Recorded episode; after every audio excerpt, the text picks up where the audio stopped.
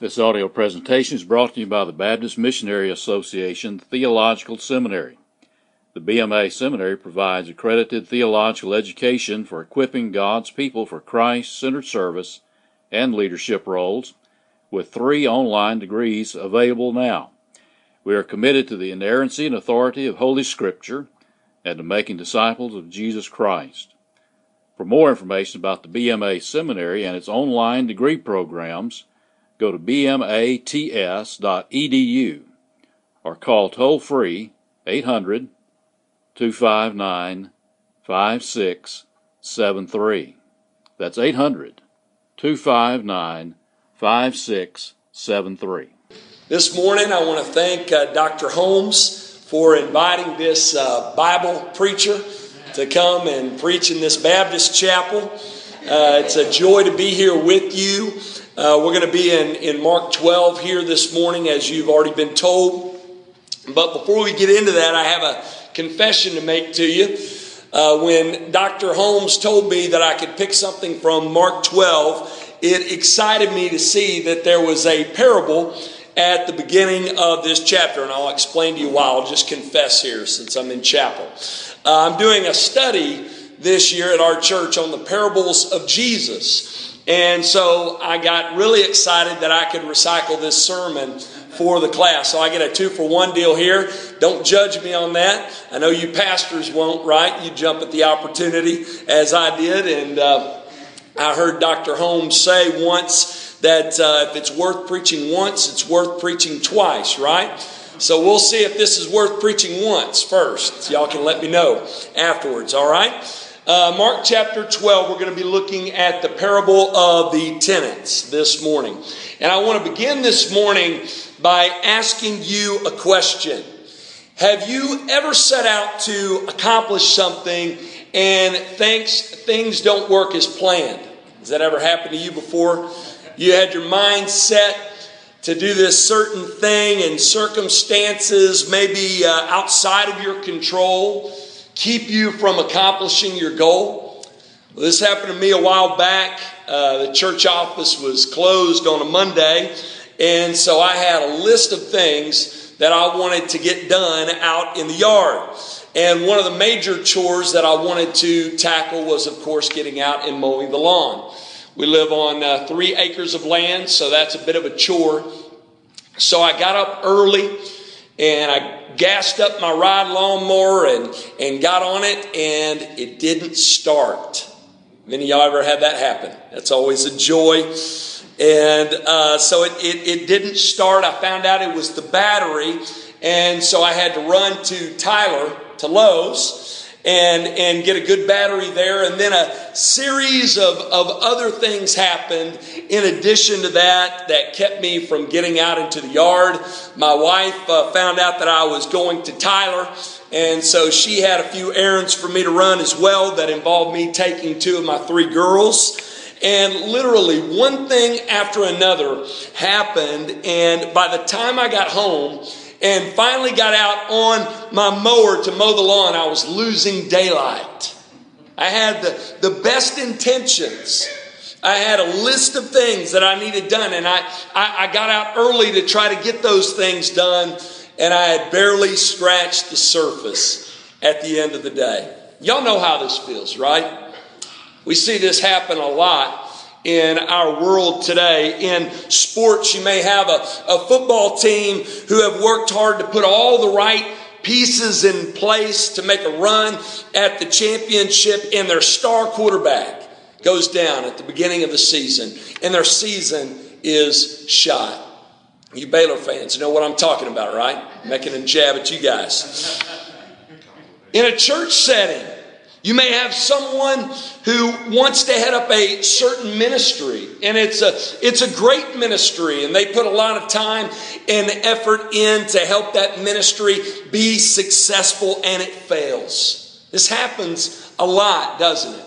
People with, with good intentions setting out to accomplish great things, and things don't go as planned. Well, there are many in our world today who believe that that's what happened with Jesus. Many so called scholars believe and have taught that though Jesus was this towering historical figure, though he was a remarkably skillful and extremely moral teacher, though he was a solid religious leader with good intentions, who stood for and set his mind to accomplish great things, though that's the case, his life ended in a tragic way. He was killed tragically for his cause. He died a martyr's death. There are some who view Jesus in this way as this great revolutionary leader who opposed the established, cold, heartless, unloving, bigoted system of the day, and as a result of that, died a martyr's death for his cause. They will admit that his impact has been undeniable because of what he stood for and what he stood against, though he was killed. They say that was not necessarily in his plans, though he knew it could be a possibility, like Dietrich Bonhoeffer or Martin Luther King Jr. He knew it could happen. It was not in his plans, but is what resulted. Believers, nothing could be further from the truth scripturally. We learn God's word that Christ was not surprised by his death in the least bit. We are told by him. His disciples were told by him. His enemies were told by him that he was going to suffer and die, and were told by him and others in Scripture that it was necessary for him to do so. That's the reason why he came. But many liberals today, and I'm thinking in particular of our, of our uh, good friends at the Jesus Seminar, they have said that we should not really focus on Christ's death, but the life he lived and the cause he stood for that cost him his life. No. We're to focus on his life, but his life as it leads to the cross and the significance of his crucifixion and resurrection. That was Jesus' focus. That's the focus of the gospel, and that is the central focus of God's word. And there are so many places I could take you and show you this, but let's just stay here. Let's stay in the book of Mark. In Mark 8, Jesus not only tells about his death, but also his resurrection. Listen to verse 31. And he began to teach them that the Son of Man must suffer many things and be rejected by the elders and the chief priests and the scribes and be killed, and after three days rise again. Mark chapter 10, verse 33 and 34. Jesus tells his disciples, We are going up to Jerusalem, and the Son of Man will be delivered over to the chief priests and the scribes, and they will all condemn him to death and deliver him over to the Gentiles, and they will mock him and spit on him and flog him and kill him, and after three days he will rise. Very specific here. Jesus knew that his death was more than just a possibility. He knew he was going to die with absolute certainty. He says here, I'm going to be delivered over to the, to the Jewish religious leaders. I'm going to be condemned, handed over to the Gentiles, and they're going to mock me and spit on me and flog me and kill me. And three days later, I will rise. He knew that it was going to happen. He knew when it was going to happen. He knew the way in which it was going to happen, and he knew why it had to happen. Mark 10 45. For even the Son of Man came not to be served, but to serve and to give his life as a ransom for many. That's the reason he came to give his life as a ransom. And in Mark 12, Jesus reveals once again this truth through a parable. Now, there are a few things that we need to know about this parable before we jump in. One, we need to know why Jesus tells this parable. And for those of you all who have studied the parables, or maybe you've done a study on the parables, or you've preached through the Gospels of, of Matthew, Mark, or Luke, you know that in order to best answer that question, you have to look at the context surrounding the parable and answer the question of who Jesus' audience is and what happened or what was said that prompted the parable. Well, let's talk about who Jesus is addressing here in Mark chapter 12. We learn in Mark chapter 11 that the audience here in Mark 12 are the chief priests, the scribes, and the elders. And this story is being told to them in the temple. So let's flip back. Let's look at the end of Mark chapter 11 for just a moment. We're coming toward the end of Jesus' earthly ministry. He has already entered into Jerusalem and he has cleansed the temple for a second time. And we learn that after he does this, the chief priests and the scribes begin to look for a way to kill him. They want to do away with him, but they are fearful to do so because he is a gifted leader and, and a popular teacher.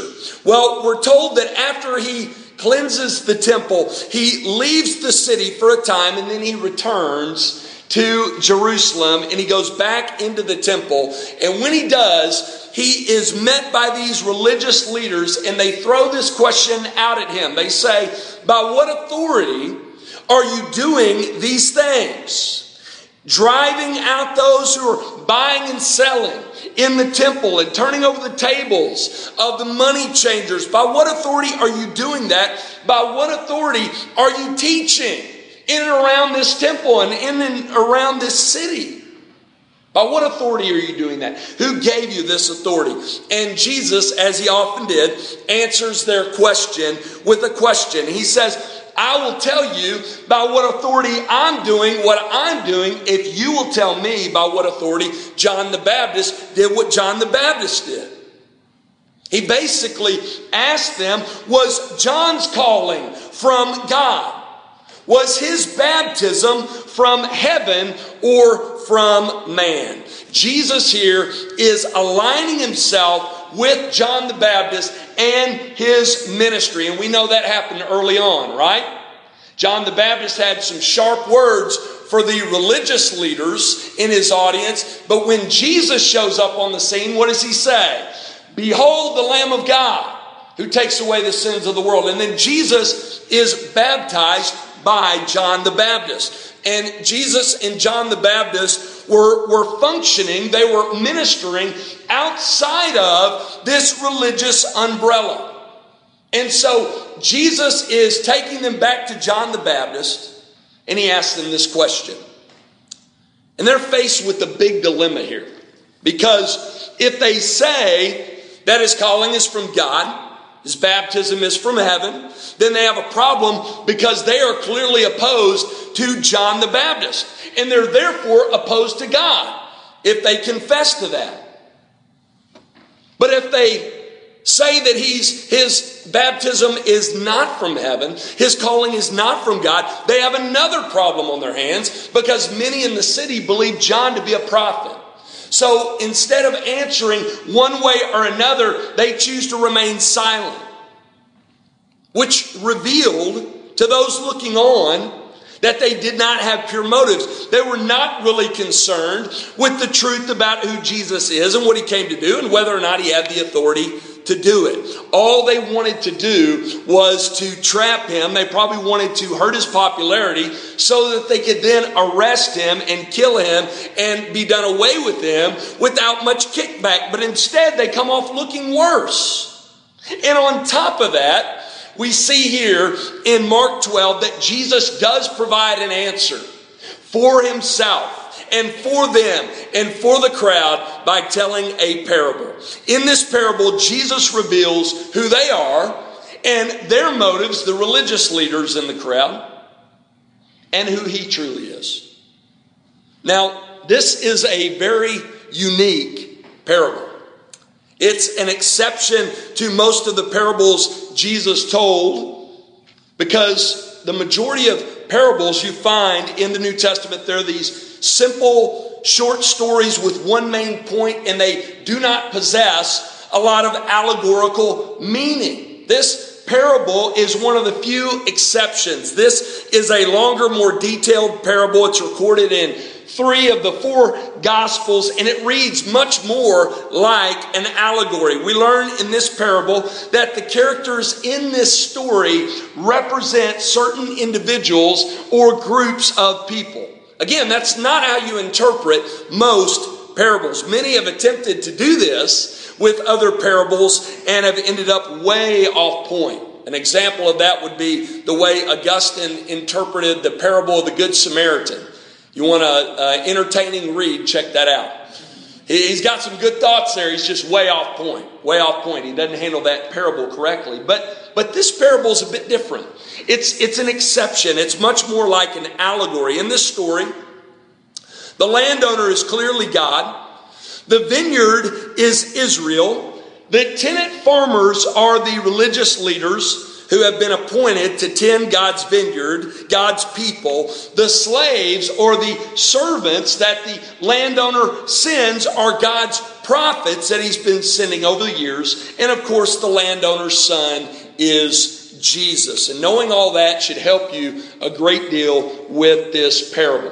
This parable breaks up nicely into three parts. You first have the religious leaders' opposition of God's Son. Then you have the religious leader's judgment from God's word. And lastly, you have the religious leader's rejection of God's message. Okay, so there's your outline. You have their opposition of God's Son, their judgment from God's word, and their rejection of God's message. Notice first their opposition of God's Son. Remember, they were questioning Jesus' credentials here. And so, Jesus here, he tells them this parable, and he is going to show them through this parable that they are the ones who stand in opposition toward God because they have rejected the one sent by him. Look at verses 1 and 2. A man planted a vineyard and put a fence around it and dug a pit for the wine press and built a tower and leased it to tenants and went into another country. Now, this story, though a bit foreign to us, is very, very understandable to anyone listening in Jesus' day. Parables give us a, a window into the culture, okay? They, they show us what was going on at that time. Though they're a bit removed from us in our context, those in the crowd would have known what Jesus was talking about here. They lived in an agrarian society, and at this time, wealthy landowners would farm out their land to what were called tenant farmers. And these tenant farmers would work the fields and would be given a percentage of the proceeds and would also give a good portion of the proceeds to the landowner, the, the agreed upon amount, who might be living nearby in a larger metropolitan area. This is a very common practice. This happened all the time. And what these owners would do is they would send servants periodically to collect a certain portion of the produce that had been agreed upon by the owner and the tenant farmers, and they might bring that produce back to the owner, or they would sell it and bring the money to him. And that's what the owner is hoping will happen in this story. But what is shocking about this story are the actions of both the tenant farmers and the owner. Look at verses 2 through 5. When the season came, he sent a servant to the tenants to get from them some of the fruit of the vineyard. And they took him and beat him and sent him away empty handed. Again, he sent to them another servant, and they struck him on the head and treated him shamefully. And he sent another, and him they killed. And so with many others, some they beat, and some they killed. Now, there are two things here that we see are very, very shocking. One is the wickedness of the tenant farmers, and two is how patient and merciful and kind the owner is to them. You see, in this day, it was normally the other way around. You had the, the tenant farmers who kept their word and worked hard and did their job and, and gave what they were supposed to give to the servants of the landowner or they would be removed. And it was the landowners who often abused their power and did not treat these tenant farmers very well. They were not very charitable to them, and they wanted to get a lot of production from them for very, very little. So the actions on both sides are, are very shocking.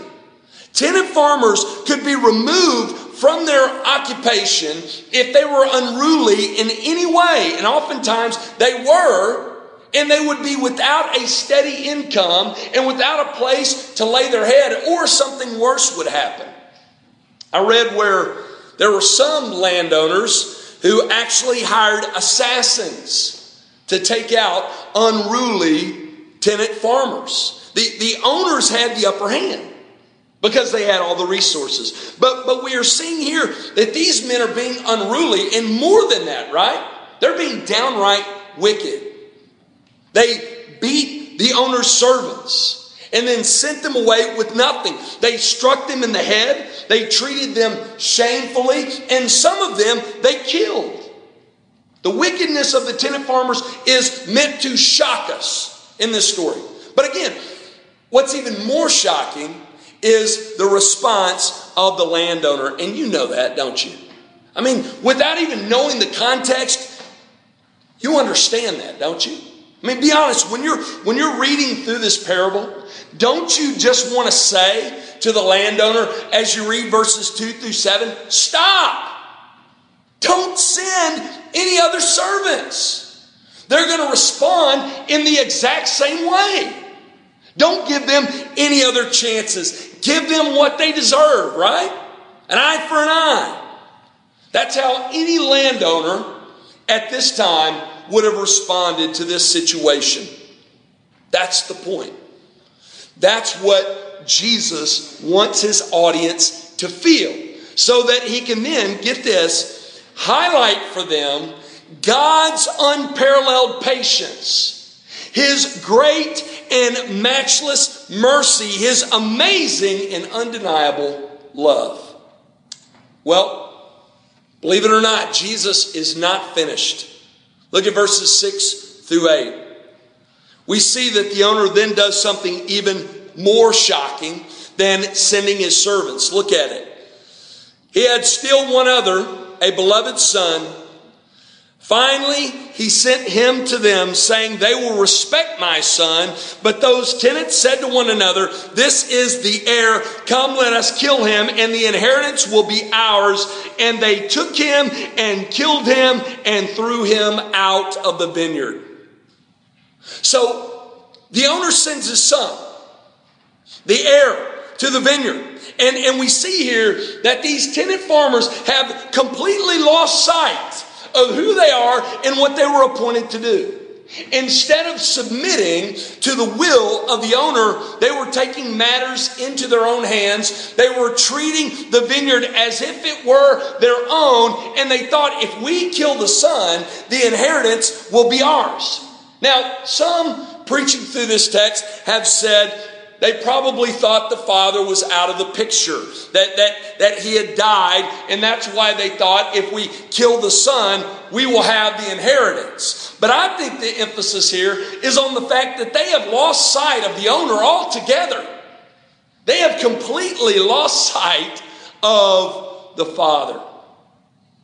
And Jesus is telling this parable here to show the religious leaders of his day same is true of you.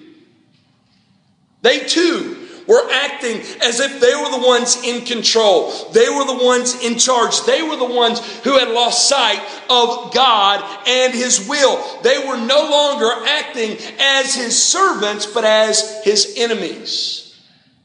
They were opposed to John the Baptist, the one God had sent They rejected him and his message, and they were also rejecting God's son. And in a few days, they would have him taken out of the city and killed. And Jesus lets them know that their behavior is nothing new. This was not a recent development. They did not turn all of the sudden. Their fathers before them had mocked and beaten and killed God's servants, and they, because they refused to learn the lessons of their history and because of their stone cold and callous hearts, acted in the exact same way. When I read this parable, I'm reminded of Steve, Stephen's sermon to the uh, Hellenist Jews in Acts chapter 7. Remember, they accused Stephen of being an enemy of Moses, an enemy of God, an enemy of the law, and an enemy of the temple, the four pillars of Judaism. And I always find it interesting that they mention Moses before God, kind of shows me where their priorities were.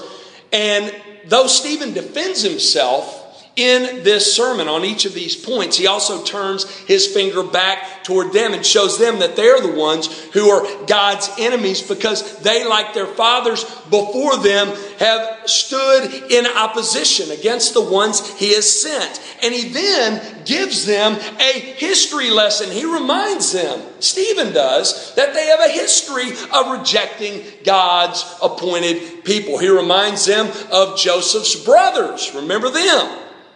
They, they were jealous of and they rejected Joseph and they wanted to kill them, kill him, but being the nice brothers that they were, they just sold him into slavery.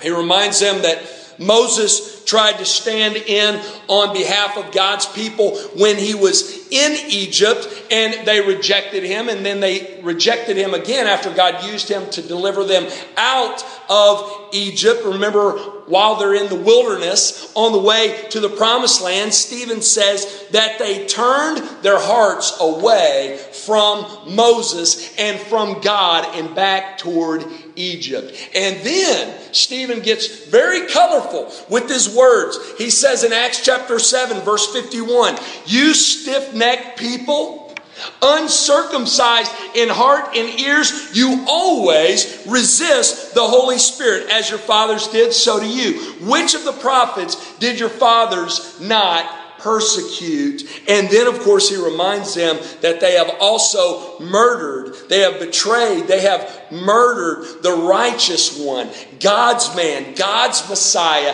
his son. And then after that, what happens? They make the same mistake.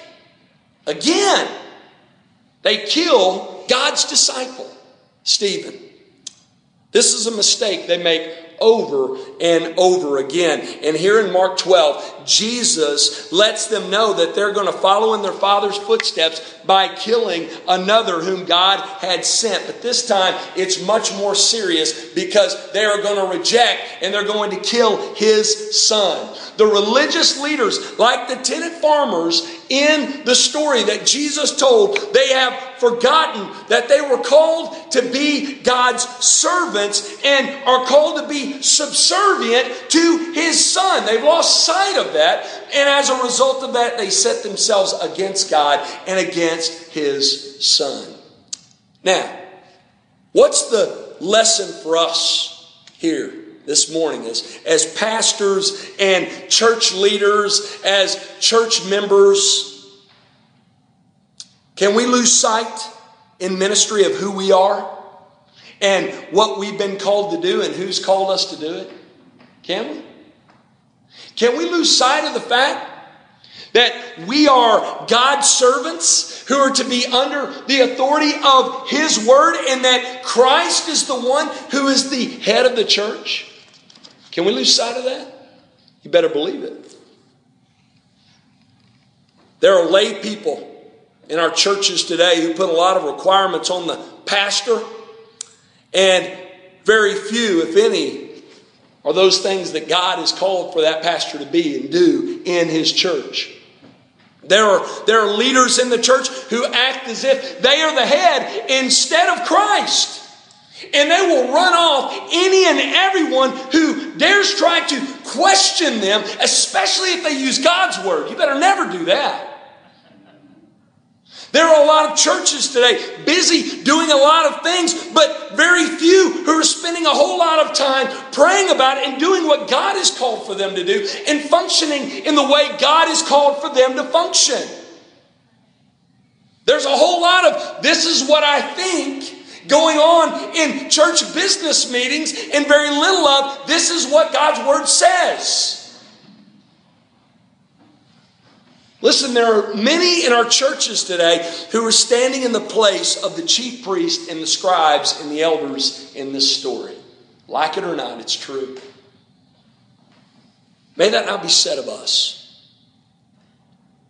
May we not lose sight of the fact that we are God's servants who are to be standing under the authority of God's word. And may we never lose sight of the fact that the church where we serve is Christ's church.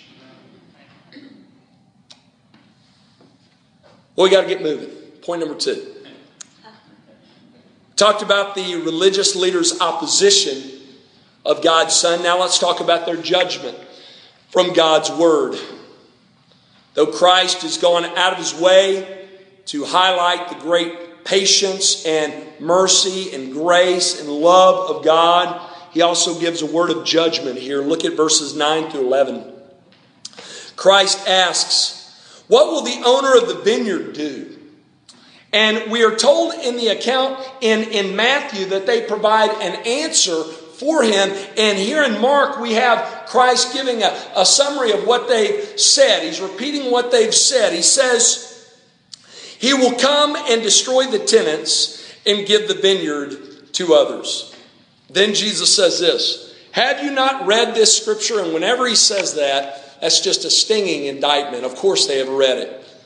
The stone that the builder rejected has become the cornerstone. This was the Lord's doing, and it is marvelous in our eyes. So notice Jesus shifts gears a bit here. He moves from parable to prophecy and from the description of a vineyard to that of a building. He reminds the religious leaders in his audience of the consequences of rejecting God's appointed men and God's Son. And he does so by taking them to the scriptures, to Psalm 118. Now, it's interesting that Jesus goes here because when he entered into Jerusalem, do you remember what the people were, were saying in Mark chapter 11, verse 9? Many of you have it committed to memory, right?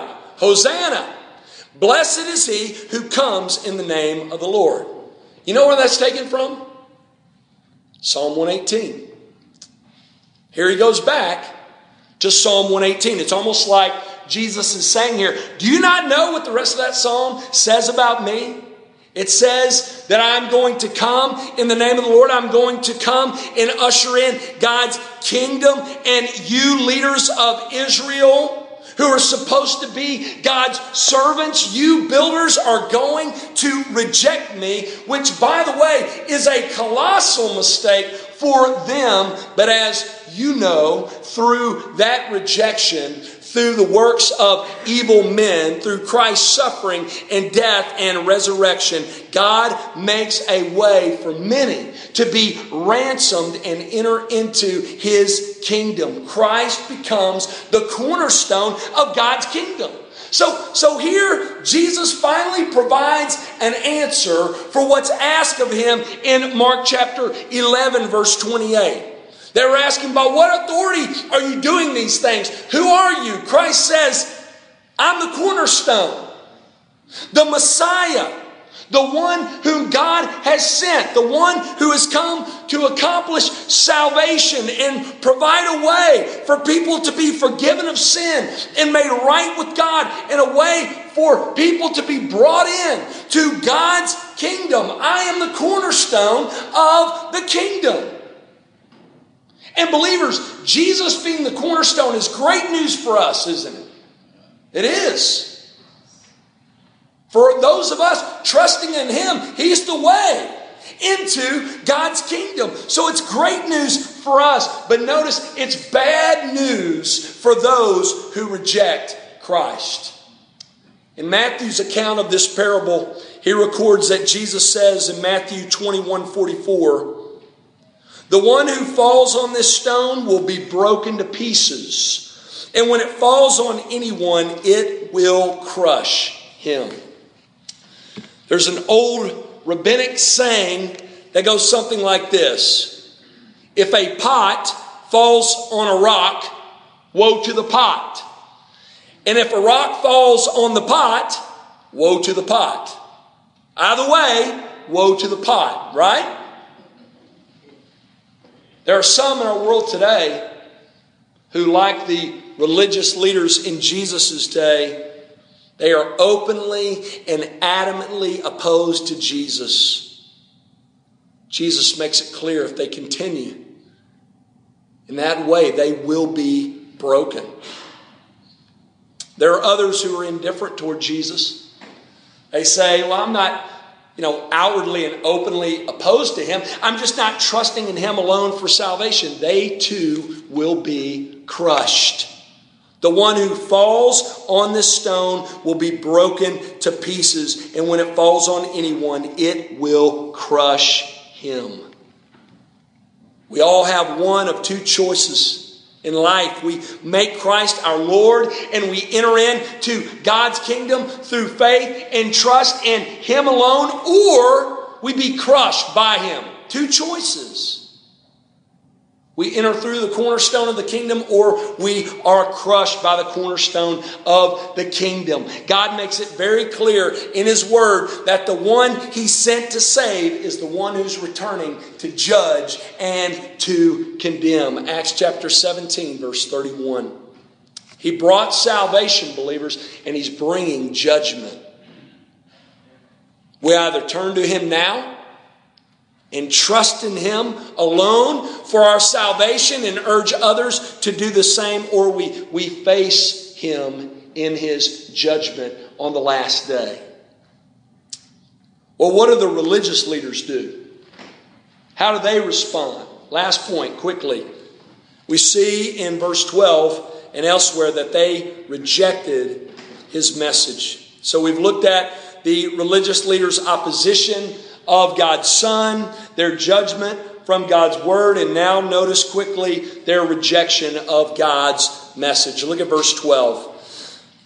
And they were seeking to arrest him, but feared the people, for they perceived that he had told a parable against them. So this allegorical language was not lost on them, right? And, and we read earlier from Isaiah 5, Jesus is painting a, a similar picture to what Isaiah says in Isaiah chapter 5. So, so this language, this allegorical meaning, it was not lost on them, but we are told that they left him and went away. So, how do they respond to him? Do they understand it? Yes. But Mark says they were still seeking to arrest him and would have done so had they not been afraid of what the people might do. So they're not afraid of God, they're not afraid of God's Son, the righteous one, but of what the people might do. And in response, they leave him and went away for a time, but they would eventually get what they think they wanted.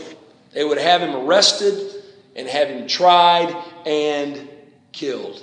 And by doing that, like we said earlier, they were just carrying out God's plan, letter by letter, which is a reminder to us once again God's purposes are going to be fulfilled, won't they?